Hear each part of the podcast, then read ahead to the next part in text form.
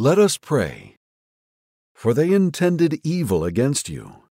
They plotted evil against you, which cannot succeed. Psalm chapter 21, verse 11. Dear Lord, no evil or darkness can stand against you.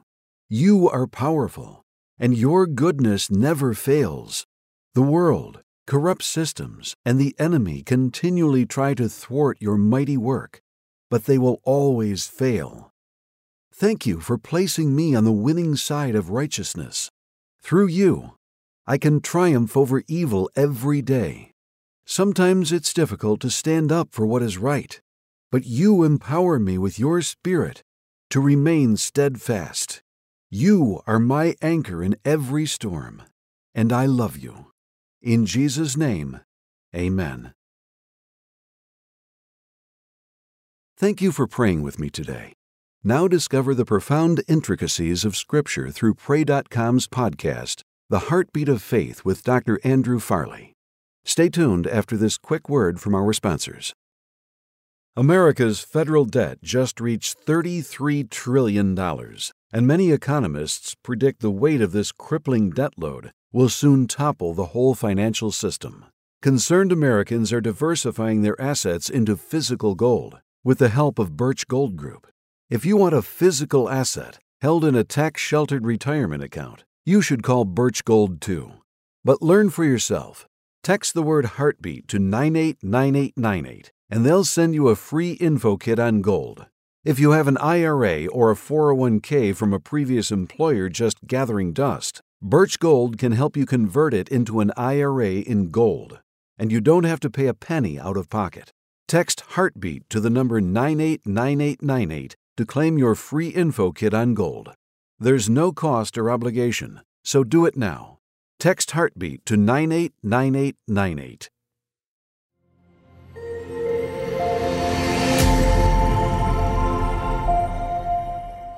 These rulers are archetypal figures of evil, reminding us that humanity can fall into destruction and oppression when left to its own devices. In the Bible, kings and conquerors who oppress Israel often do so as a consequence of the sin of Israel. When we look at wicked rulers in the Bible, we're invited to wrestle with a question What have I allowed into my life? And what measures am I willing to take to resist the sin that so easily entangles me? As Eglon rose from his seat, Ehud unstrapped the sword from his thigh and lodged it into Eglon's gigantic stomach in one motion. Eglon's fat wrapped around the blade and closed it into his belly. Entrails and dung came spewing out of Eglon as he fell to the floor and died.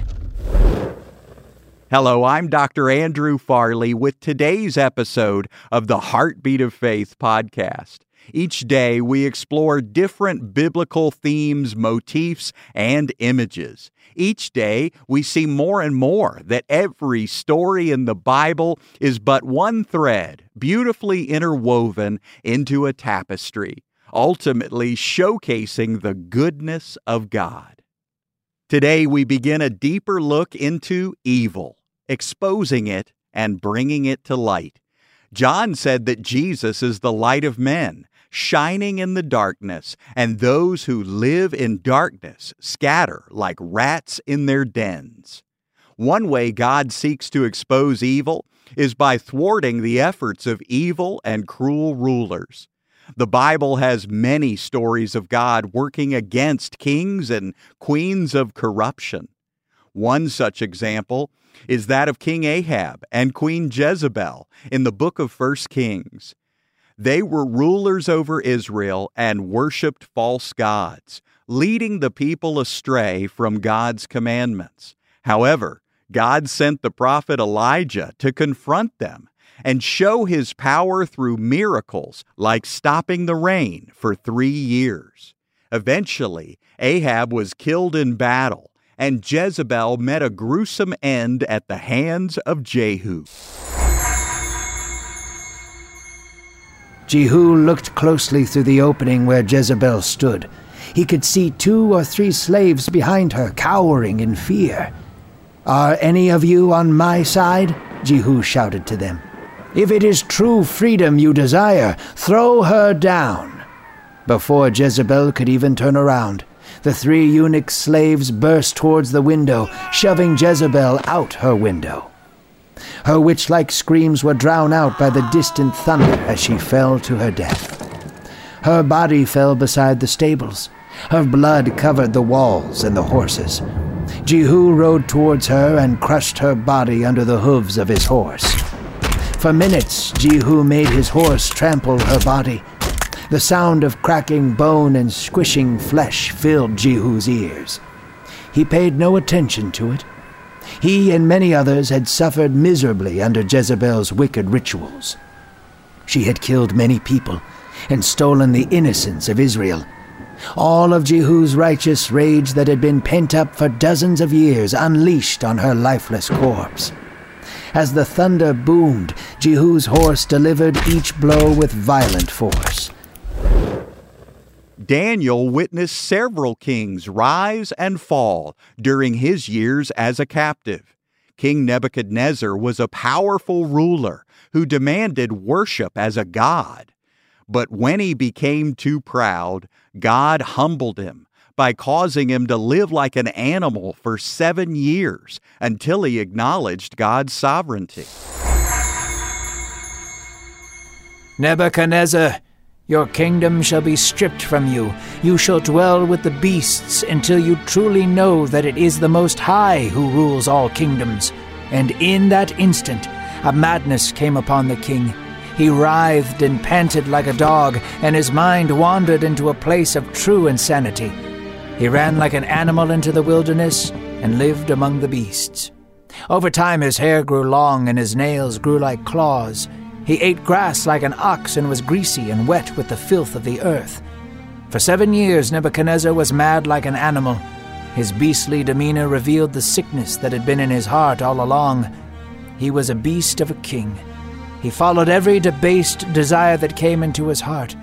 He murdered and stole. He raped and he pillaged.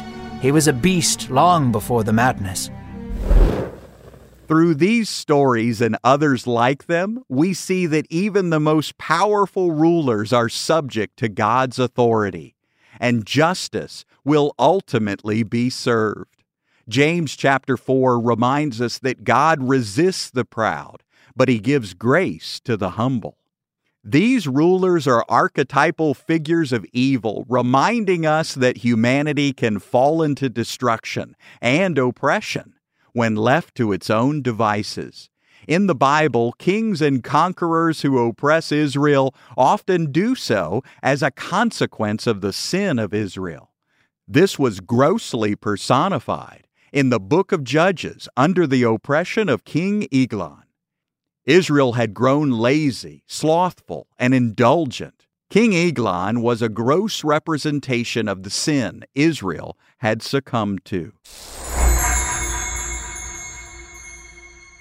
The people of Israel cried out again to God, not knowing that he was already raising up a young man named Ehud from the tribe of Benjamin. He was a left handed man, which was uncommon and looked down upon in his time. Yet his skill as a warrior and master of deception were exactly what the people of Israel needed. So God provided. It was tradition for the people of Israel to pay a tribute to King Eglon in his palace. These tributes were large platters of food filled with meats, cheeses, and grains, for Eglon was a large and slothful man. He gorged on Israel's offerings and grew fat in both mass and confidence. The people sent Ehud to pay the tribute with a double edged sword strapped to his right thigh. Ehud brought in the tribute. Hail the king, he said. I have brought you your tribute.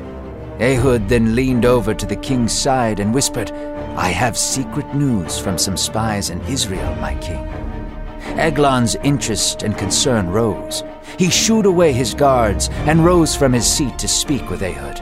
As Eglon rose from his seat, Ehud unstrapped the sword from his thigh and lodged it into Eglon's gigantic stomach in one motion. Eglon's fat wrapped around the blade and closed it into his belly. Entrails and dung came spewing out of Eglon as he fell to the floor and died. Ehud dragged the king's massive body into his restroom. The guards heard a noise and entered into the king's chambers. They heard a stirring in the lavatory and did not want to bother the king while he was relieving himself. While they delayed, Ehud escaped through the hole where the excrement was released and crawled to safety. Moments later, the guards opened the doors to see the king dead on the floor.